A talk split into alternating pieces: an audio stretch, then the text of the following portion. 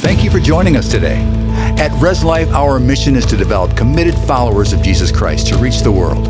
Our content is created to equip and empower you in God's purpose. We hope you enjoy this message. Amen, amen. Well, look, I've got limited time and I want to get right to my assignment.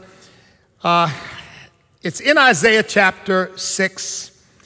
And I don't want to read the entire verse, passage from 1 through 8, but you all are familiar with it. In the year that King Uzziah died, I saw the Lord sitting upon a throne high and lifted up. I want to focus on that 8th verse. It says, "Also, I heard the voice of the Lord saying, 'Whom shall I send, and who will go for us?' Then I said, 'Here am I, send me.'" And I'm going to talk to you for a few minutes from this subject: answer the call. Answer the call. Now, I really believe that the Holy Spirit has ordained this message for this moment and what I'm about to say to you right now. Some of you sitting in this room, you've been struggling with something God has called you to do, or that you think God has called you to do, but because of your flesh and because of your own sense of inadequacy, you are resisting and struggling and grappling. And I'm here to tell you today that you got to answer the call. You can't do what God has called you to do out of your own strength anyway. That's not how it's done. It is Christ working in you to will and to do of his good pleasure. And you've got to let go and let him have his way with you. If you keep trying to figure out how you're going to do it in your own strength, it will never get done. So I want to encourage you to answer the call that God has on your life. Every one of us has a calling on our lives, a calling within the calling. You're called out of darkness into his marvelous light, but you're called by God with a specific and unique purpose and plan because of how he designed you. I've often said, you are not who you are because of your genetic background. Your genetic background is what it is because of who God made you to be, because he ordained you before the foundation of the world. Ephesians 2 says, you are his workmanship, created for good works in Christ Jesus beforehand, that you should walk in them. And that word workmanship is the word poema in the Greek. Our word poem comes from it. You are God's lyric. You are God's song. You are God's music to a lost and dying world. And the question for you is, Lord, what do you want to sing? What do you want to say through me? Every one of us has a purpose. Every one of us is part of God's plan, but it's up to you to answer the call. Now, I want to take you to Acts chapter 17, verse 26. Very familiar passage of scripture, and I believe I'm in the right crowd. I believe that the Bible is the word of God from the very first word of Genesis to the last word of Revelation. It is the inerrant, infallible word of the living God. And therefore, I believe this verse, but I think, you know, as God's dealt with me over the years and showed me certain scriptures and says, son, all my children read that verse, but very few believe it. Here's what it says. He has made from one blood every nation of men to dwell on all the face of the earth, and has determined their pre-appointed times and the boundaries of their dwellings. Now, if you really believe that, then you know that you are not here by accident. I understand there are people around the world watching right now, wherever you are, but for us, particularly as Americans, we are not here by accident. And look, this can be difficult for people to fully grasp, because there are Irish people of Irish descent who think you're here because of the potato famine, or you're here because the British oppressed your ancestors and they tried to escape. Or some of the descendants, I'm told that Jeannie's got ancestors from the Mayflower, that we're here because of religious oppression in Great Britain and our ancestors escaped to get here. Or if you're Italian or German, you're here because of pogroms that were happening in your own ancestral land that caused your relatives to leave there, caused your ancestors to leave there and come here.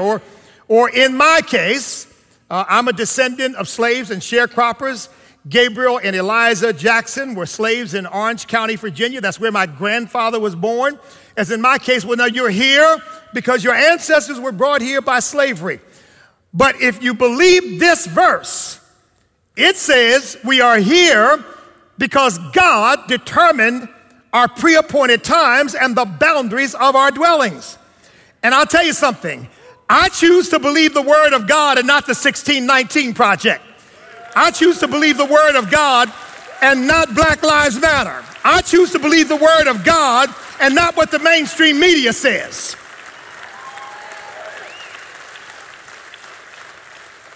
The devil will let you have your heart filled with bitterness and anger and hatred over things that have happened in the past, instead of you realizing what God wants is not you obsessing over what someone has done to you or to your ancestors in the past. He wants you to obsess over what he wants to do with you now and in the future. That should be our preoccupation. Lord, what do you want of me? Here I am. You are here by God's appointment, every single one of us. And it's up to us to answer the call. It's up to us to make up our minds that we're going to be available for whatever God wants to do with us, because we're not here by accident. Jesus inaugurated his calling down in Nazareth when he preached out of Isaiah 61, verses 1 through 4. He said, "The Spirit of the Lord God is upon me, because he has anointed me to preach glad tidings to the poor. He has sent me to bind up the brokenhearted, to proclaim liberty to the captives and the opening of the prison to them that are bound, to preach the acceptable year of the Lord and the day of vengeance of our God, to appoint unto all them that mourn in Zion, to give them beauty for ashes, the oil of joy for mourning, the garment of praise for the spirit of heaviness, that they may be called trees of righteousness, the planting of the Lord, that he may be glorified." And at that verse, at the end of that third verse, the script flips. And instead of him talking about his calling and his anointing, he starts talking about what those trees of righteousness are supposed to be doing. He says, and they will rebuild the old ruins. And they will raise up the former desolations. And they will repair the ruined cities, the desolations of many generations. God expects us to do some rebuilding. God expects us to do some raising up. And God expects us to do some repairing. You know, when people tell me, as I often hear, America's being judged by God. America is on its way down because America's displeased God. And there's plenty that's going on in our country to displease God. There's no question about that. But I'm convinced of this, that if God was willing to spare Sodom and Gomorrah, if Abraham could find just 10 righteous in those wicked cities, you can't tell me that with the millions praying across this country for our nation, that God is not going to have mercy and show grace to the United States of America. Because you're here and I'm here, God is showing mercy to our country, and I really believe that grace is going to win out over all the forces of darkness that are trying to drag us into the muck and the mire. We've got to do some rebuilding. You know, I know that the world would convince us that the biggest problem America faces is racial. It's not. It is not. It is simply not. In fact, I'm going to say something that will shock you, but if you will receive it in the Spirit, it will hit you like Revelation if you will let it. America does not have a racial problem. America's never had a racial problem. America has a sin problem.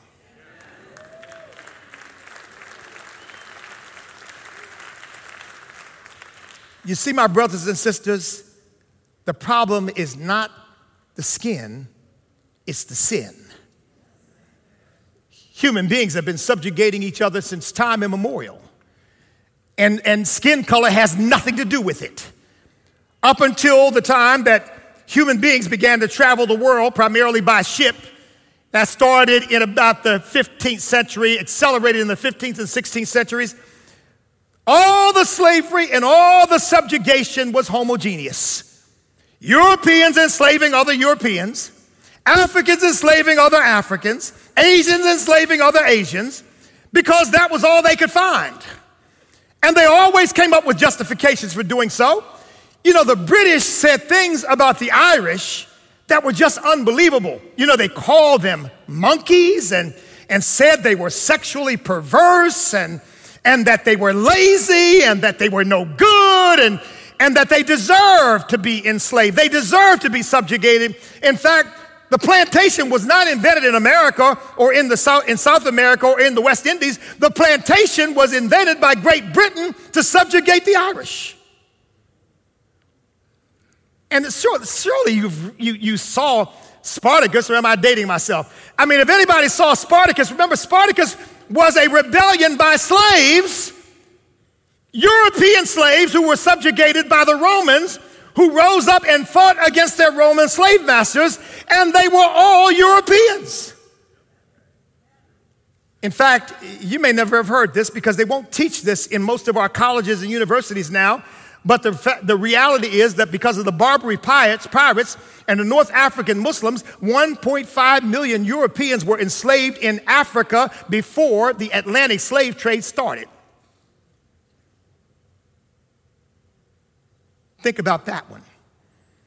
In fact, when the Portuguese arrived in Africa in the late 1400s, they were introduced to the slave trade by North African Muslims who told them that sub-Saharan Africans, the dark-skinned Africans in the South, made good slaves and that they were easier to mine than gold. It was not Europeans that introduced slavery. It was Africans that introduced slavery to Europeans. The African slave trade, that is. Oh, you're awfully quiet in here, but it's still the truth. And I'm not saying that to justify anything. I'm saying it to simply point out that it's not the skin, it's the sin. These things, this is what human beings have done for each other and to each other. In fact, I'm convinced of this. If God were to wave his hand over the whole earth right now and made every single one of us exactly the same complexion, exactly the same texture hair, and he left one difference. Some brown eyes, some blue eyes, some hazel eyes, some green eyes, some gray eyes. It wouldn't be long before the hazel-eyed folks would be over in their corner saying, did you see the way those brown-eyed folks looked at that? You know, I tell you something, they don't like us. They think they're better than us. We need to start the hazel-eyed movement to throw off the oppression. Because it's just what human beings do to one another. And it's the problem has been sin, and the race is just another patina, just another justification of doing what human beings have always done.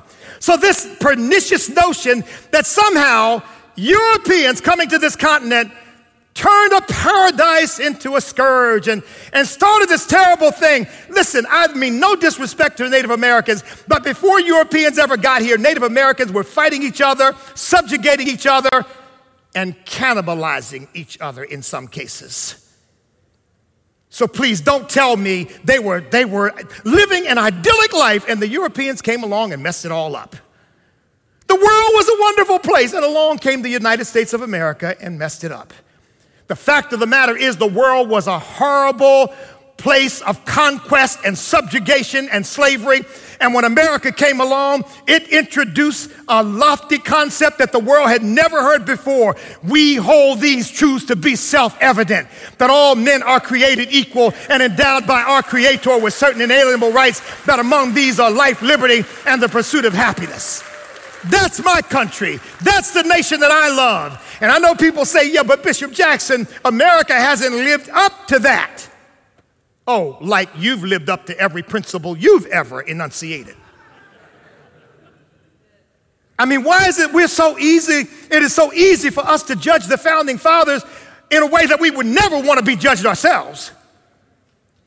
I say slavery existed for at least 150 years before George Washington was born. I'm talking about the African slave trade. 150 years before George Washington was even born, the father of our country. He inherited slaves when he was 10 years old, 11 slaves when he was 10 years old when his father died. And I say, it's as if we want him to say at 10 years old, you know, Mom, I've been thinking about the slavery thing, and I think this ought to end. I mean, he was born into it.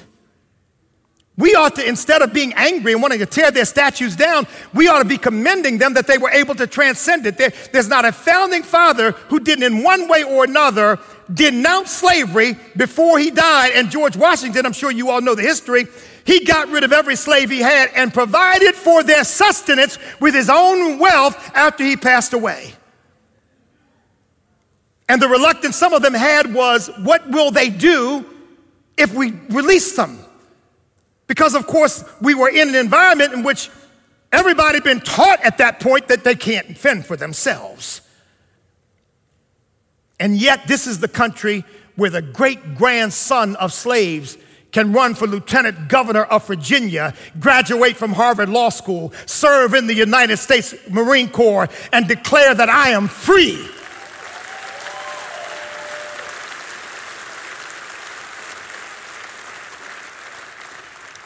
So we've got some rebuilding to do. The biggest problem is not race. What is it? The breakdown of the family. In 1950, 13% of black children, for example, were born out of wedlock. 13%. This year, 75% of black children are born out of wedlock. In 1950, 3% of children of European background, ancestry, were born out of wedlock. Today, it's a third to 40%, depending on what part of the country you're in. We're watching the family disintegrate before our very eyes. I was born into a broken home, raised in foster care until the age of 10 years old. And by the time I was 10, I was running the streets of the city of Chester, Pennsylvania. I was in a gang. We were having gang fights. One of my friends, Herman Cooper, I don't know where he is today, but Herman Cooper ended up killing another friend and got life in prison for it. We were admiring the guys who had been to prison and were strutting up and down the street having done time in the penitentiary. We thought they were the ones to look up to.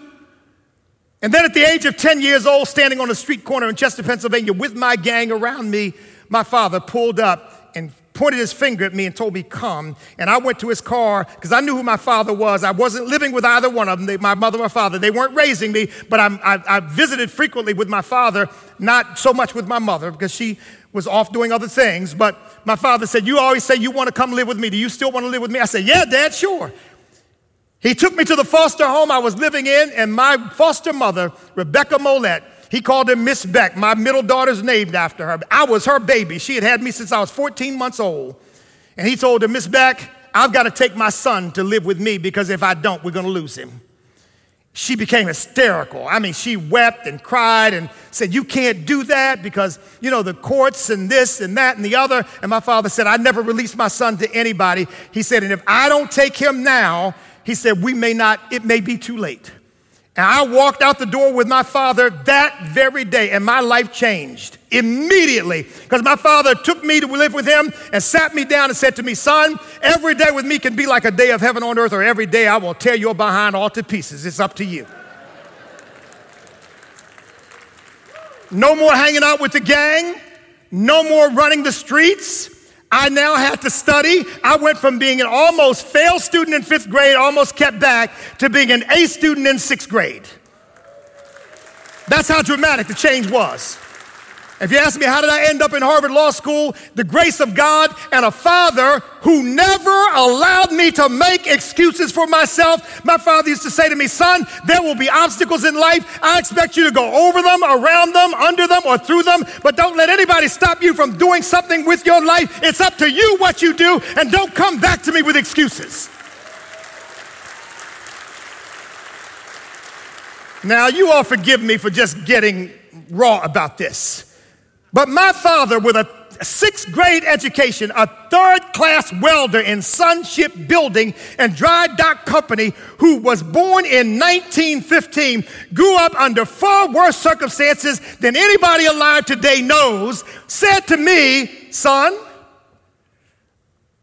I expect you to make something of yourself. And if you don't, if you end up running around here, going to jail and doing all kinds of crazy stuff, don't even call on me. I'm because that's not what I'm raising you to do. I'm raising you to do something with your life. And he never said to me, son, I wish you could do something with your life, but you know, the white man just won't let you.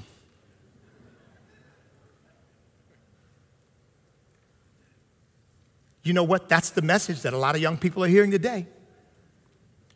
My father never said to me, son, you know, you could make something of yourself, but, you know, there's systemic racism. And, you know, I wish you could, son, but I'm just going to pat you on the head and you'll probably end up in jail or on drugs or in the streets, but we can't help it because, after all, we're living in America, and what can a black man do?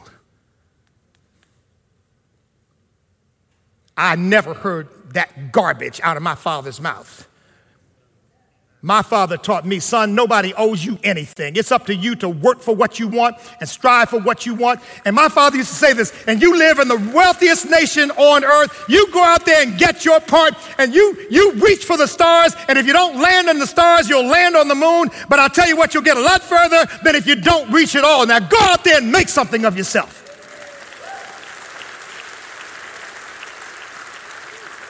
And instead, what we're hearing today is this nonsense. Look, there's not a person in this nation, nobody, who can't get up in the morning and make up your mind what you want to do with that day, good or bad. I used to pastor in Boston, and we would work with these little wannabe gang members, and I would have guys, folks, say to me, well, you know, we have to deal drugs because they won't let us do anything else. And I said, who's they? And it was the white man. And I'd say, well, so explain to me how that happens. Does he meet you coming out of school and walk you home and go in the house with you? And when you try to open a book to do homework, he slams the book closed and then grab you by the hand and take you out in the streets and tell you to go do this? Does he tell you, no, don't look for a part-time job. No, go out and deal drugs. Like, explain to me how it works. And they looked at me like I had two heads because that excuse doesn't make any sense. But it's been bought into, and folks, it is nothing but rank Marxism, because what it does is it substitutes race for class and tries to convince us that there are two groups of people in the world, people of color, and forgive me, but I guess people without color, although I've never met any of those folks. Everybody I've ever met has color. And you know, they try to convince you that the Aboriginal child growing up in the Amazon rainforest somehow has something in common with the kid who's growing up in the streets of Chicago because they're both people of color. That whole construct is meant to do nothing but divide us, but to make us think it's an us against them situation. And that's not the issue. The issue is that children need to be brought up in the nurture and admonition of the Lord by a mother and father who care about them and can instill in them the inspiration and the desire and the commitment and the determination to do something with their lives and to take advantage of the great opportunities that there are in the United States of America. You know, I've had people say to me, well, wait a minute, haven't you been a victim of racism? And I say, the closest I've ever come, first of all, I'm nobody's victim. I refuse to be a victim. Listen, I heard somebody say Semper Fi coming in. Look, I'm a Marine. You don't victimize me. We don't play the victim game. You know, what we do is we take that hill. We don't sit back and say, oh, woe is me. I wish I could, but the enemy won't let me. We go for it. I was taught that by my father, and that was drilled in me by my drill instructors and others in the Marine Corps. But folks, it is up to us to raise up people who understand the great opportunity they've been given and will take advantage of it. Look, children with fatherless homes, and that's the big problem with the breakdown of our families, 5 times more likely to commit suicide, 10 times more likely to abuse drugs, 20 times more likely to suffer mental illness, 20 times more likely to do hard prison time, and 14 times more likely to commit rape or murder. Fatherless homes. No mother and father. And then you've got the added problem of people running around saying, well, wait a minute, there's no such thing as a man or a woman. Now, you know, you gotta have BBs for brains to believe that, but there's a lot of people who believe that mess. And you know, they're even saying, don't put your child's gender on the birth certificate. That's oppression. That's discrimination.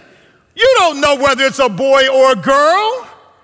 I've got one son, a junior. I said when he was born, I lifted him up. It's a boy. I didn't have to question that. It was obvious. He's known that every day of his life. My friends, we've got to rebuild the family. We've got to reinstill in people the sense of values and determination and healthy ideals that will allow them to achieve things in life.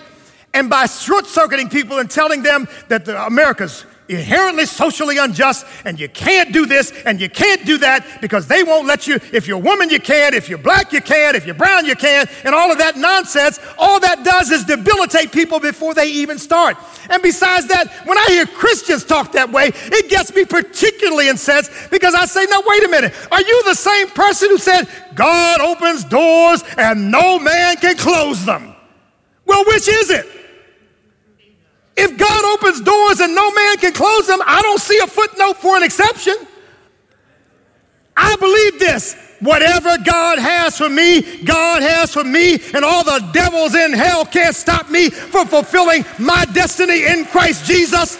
I am crucified with Christ. Nevertheless, I live, yet not I, but Christ lives in me, and the life which I now live, I live by the faith of the Son of God who loved me and gave himself for me. You can't keep me down because I always triumph in Christ Jesus.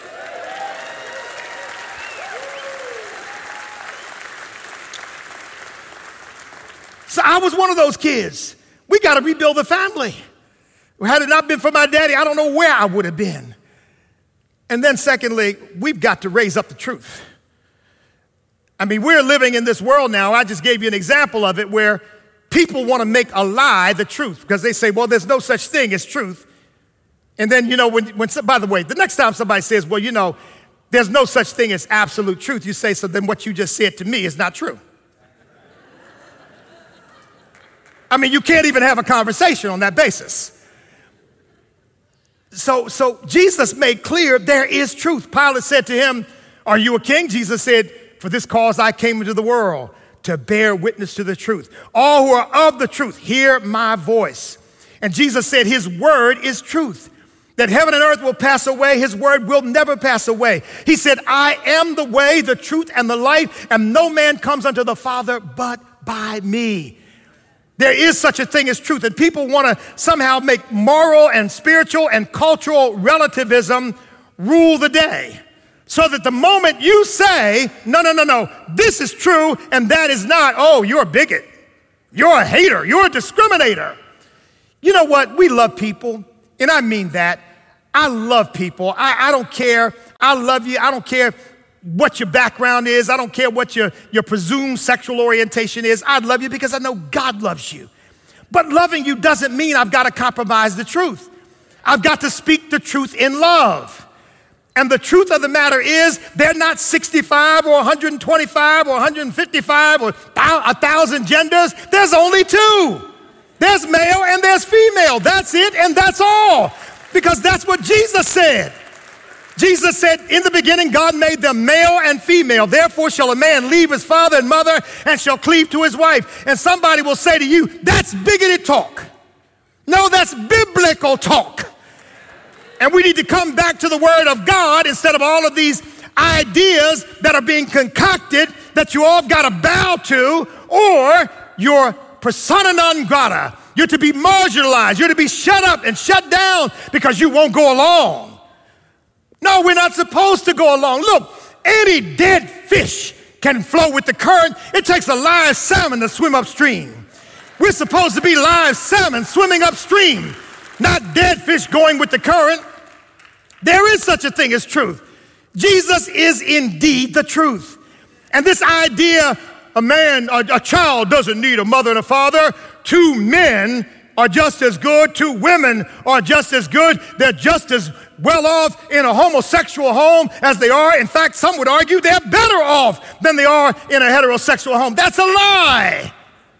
That's a lie. Children need a mother and a father, and what God has gifted each to bring to that relationship of raising those children, they need both in the home to help them to become everything that God intended them to become. And look, I don't care what the Supreme Court says. I don't care what legislators say. A marriage is a union between one man and one woman in the bonds of holy matrimony. That's it. That's all there is. Nothing else is a marriage. I don't care what anybody else says. And the world would have you think that the truth is that you are defined by your race, your complexion, your ancestral heritage. That's a lie. You know what? You know, God spoke to me. God said, anybody who sees the world through a racial lens is a racist. Did you hear what I just said? Anybody, I don't care what the color of their skin is, if they see the world through a racial lens, they are a racist. Well, Bishop, how are we supposed to see the world? Through a biblical lens. Through a biblical lens. And God said in the Word of God, when Samuel thought that the biggest, baddest thing in Jesse's household had to be the next king, God said, I don't look the way you look. I don't look at the outward physical appearance. I look on the heart. And the Word of God says in 2 Corinthians 5:16, we know verse 17, if anyone be in Christ, he's a new creation. But what about verse 16? Henceforth know we no man according to the flesh. While we have known Christ according to the flesh, henceforth know we him that way anymore. We're not supposed to be looking at the outward appearance. Dr. King was really quoting a biblical principle when he said, I look for the day when my children will no longer be judged by the color of their skin, but by the content of their character. That's a biblical principle. How are you going to stand before God? If that's your identity, when you leave this earth, when you drop this robe of flesh and you stand before God as a disembodied spirit without this skin and this complexion, what are you going to do? Say, Lord, you understand, That's not who you are. The Bible says he's the father of spirits. You are spirit in essence. And we're letting people convince us that the most important thing about us is our complexion. Every time I hear this talk about brown people and black people, and that's not the way we Christians ought to think. We ought to think the way God wants us to think. That's the truth of the matter. That's our eternal destiny. Our eternal death. You think there's going to be a black heaven and a white heaven? You think God's going to segregate us on some level? God made us different to enhance each other, not to fight each other.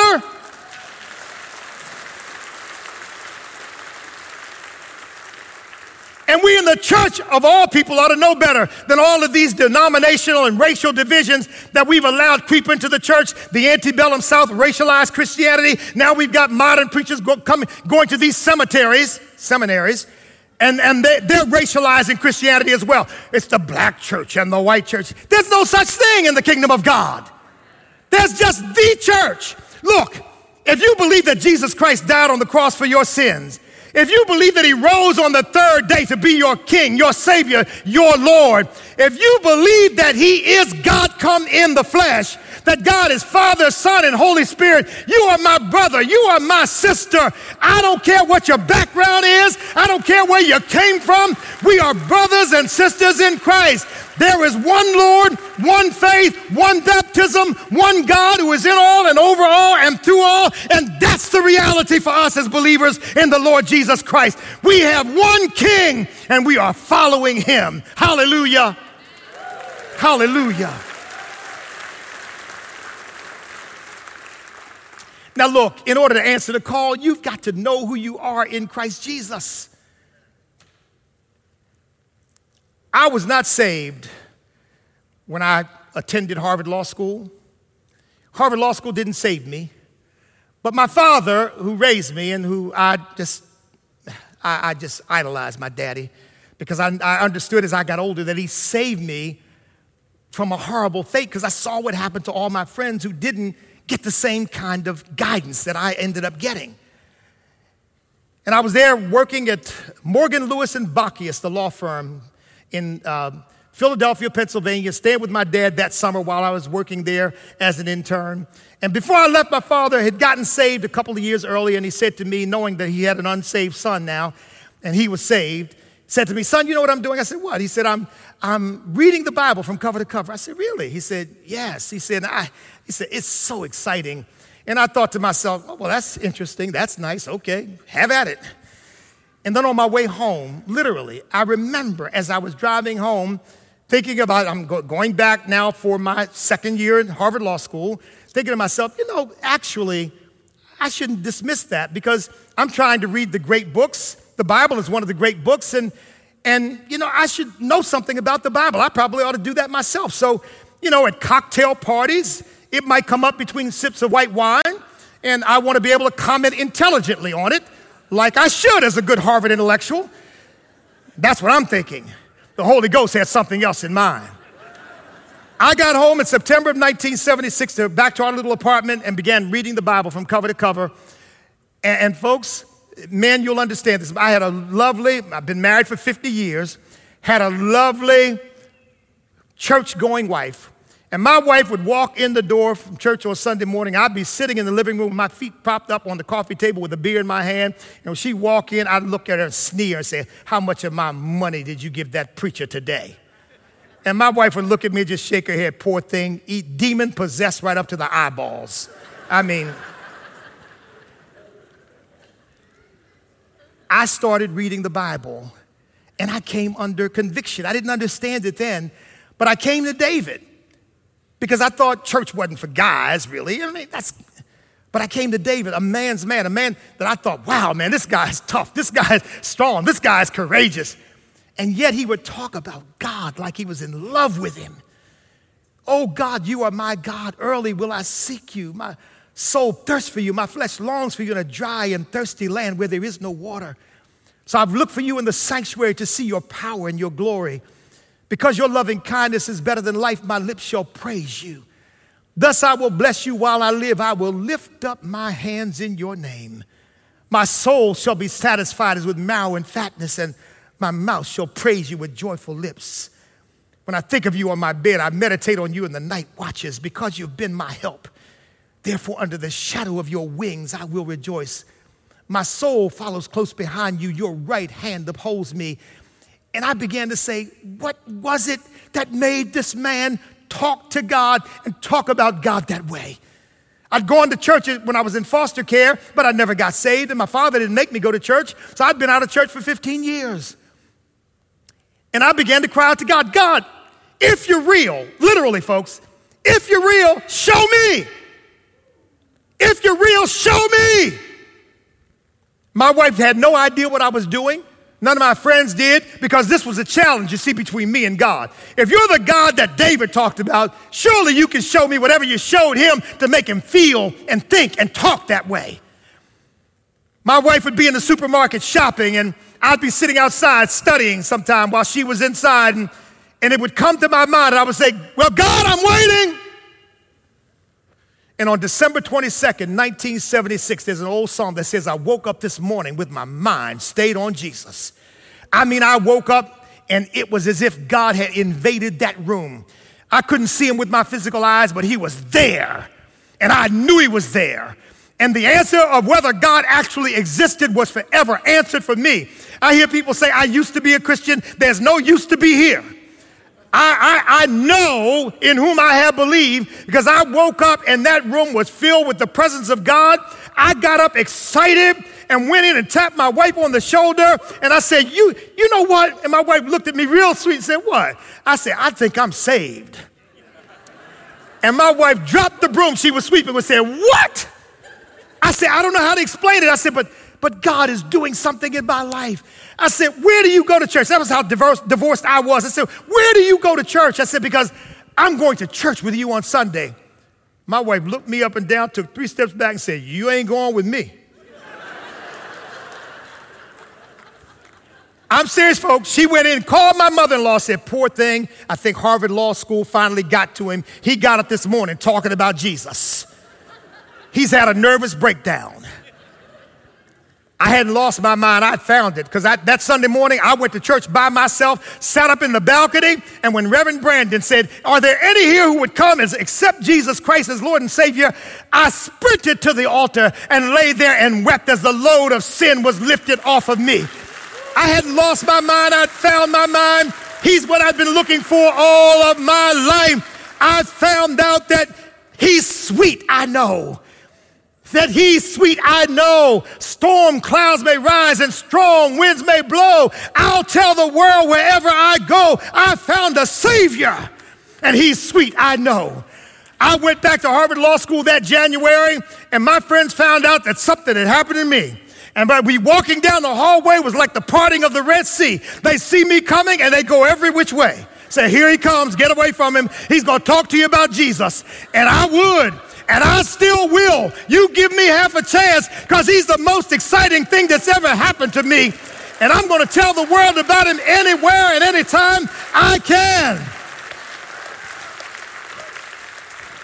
I found out, in spite of all my explorations looking for answers, there's a God-shaped vacuum in the heart of every man that only God can fill, and that Jesus is the only answer that can fill the human heart, that he is everything the Bible says he is. There's only one name given under heaven among men whereby we must be saved, and that is the name of Jesus Christ. Every eye will behold him, every knee will bow, every tongue will confess that Jesus Christ is Lord to the glory of God the Father.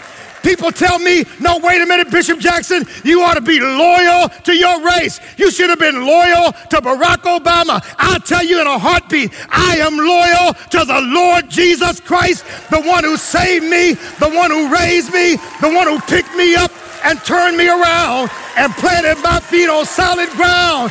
I owe him everything. He died on the cross for my sins.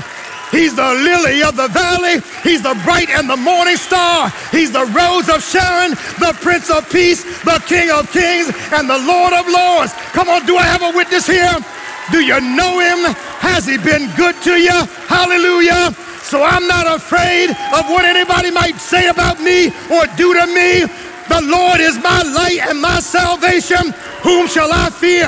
The Lord is the strength of my life. Of whom shall I be afraid? When the wicked, even my enemies and my foes, came to eat up my flesh, they stumbled and fell. Though an host should encamp against me, my heart will not fear. The war should rise against me. In this will I be confident. One thing have I desired of the Lord, that will I seek after, that I may dwell in the house of the Lord all the days of my life, to behold the beauty of the Lord and to inquire in his temple. For in the time of trouble, he shall hide me in his pavilion. In the secret place of his tabernacle shall he hide me. Do I have a witness here? Hallelujah, hallelujah, hallelujah. What shall we then say to these things? If God be for us, who can be against us? We need to join hands with one another across all racial and cultural lines and say, I'm not letting the world divide me against my brothers and my sisters in Christ. I'm not going to be divided by party. I'm not going to be divided by politics, but I'm going to unite with my brothers and sisters around the word of the living God. If God says it's right, it's right. If God says it's wrong, it's wrong. Hallelujah. Come on, can I say one more thing? And then I'm done. Don't you dare say, my way is hidden from the Lord, and the judgment that is due me is passed over from my God. Have you not known, have you not heard that the Lord, the everlasting God, the creator of the ends of the earth, does not faint, neither is weary. There is no searching of his understanding. He gives power to the faint, and to them that have no might, he increases strength. Even the youth shall faint and be weary. Young men shall utterly fall. But they that wait, I said they that wait upon the Lord shall renew their strength. I feel like preaching up in here, but I got to quit. They shall mount up with wings as eagles. They shall run and not be weary. They shall walk and not faint. Do I have a witness here? Can you say yeah? Can you say yeah? Say yeah! Hallelujah, hallelujah. He speaks, and the sound of his voice is so sweet that the birds hush their singing, and the melody that he gave to me within my heart is ringing. And he walks with me and talks with me and tells me I'm his own, and the joy we share as we tarry there, none other has ever known. I read the back of the book. That's why you can't stop me, because I know we win. Hallelujah, we win. Victory, victory, victory in Jesus.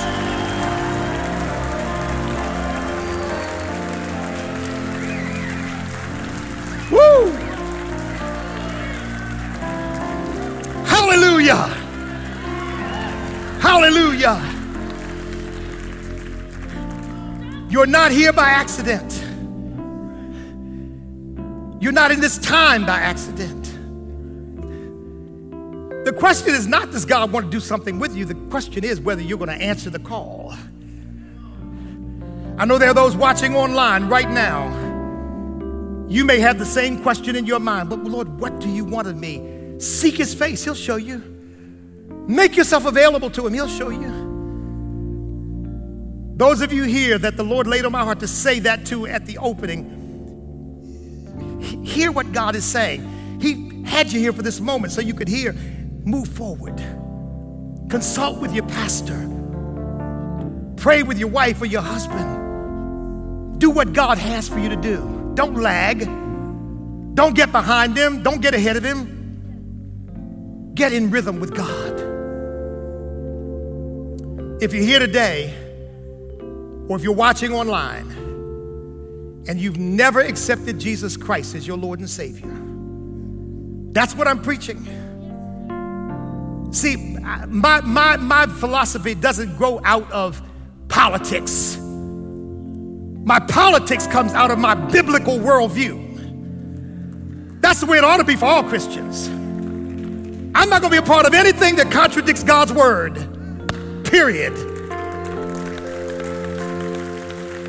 Call it what you are. I don't call it Republican, call it Democrat, call it a fraternity, call it Mason. I don't care what it is. If it is not in keeping with God's word, I'm out. I'm out. Jesus is the answer. I want to lead you in a prayer. If you've never accepted Christ Jesus as your Lord and Savior, the same thing that happened to me can happen to you. He'll change your life forever. I want you to stand on your feet. Everyone, if you stand on your feet. Those of you who are, again, those of you who are watching online, you know, God can get you right where you are, wherever you are in the world. And the word of God is relevant to you because wherever you are is where God puts you. And the question is, what are you going to do with where he has you? Let's pray. Pray this prayer with me. Repeat after me. Pray this out of your own heart. For those online, you may be praying this, some of you, for the first time in your life. But I guarantee you, if you confess with your heart the Lord Jesus, confess with your mouth the Lord Jesus, and believe with your heart that God has raised him from the dead, you shall be saved. Let's pray. Heavenly Father, thank you so much for sending Jesus Christ to die on the cross for my sins. God in the flesh, come to save me. Thank you, Lord. Death could not hold him.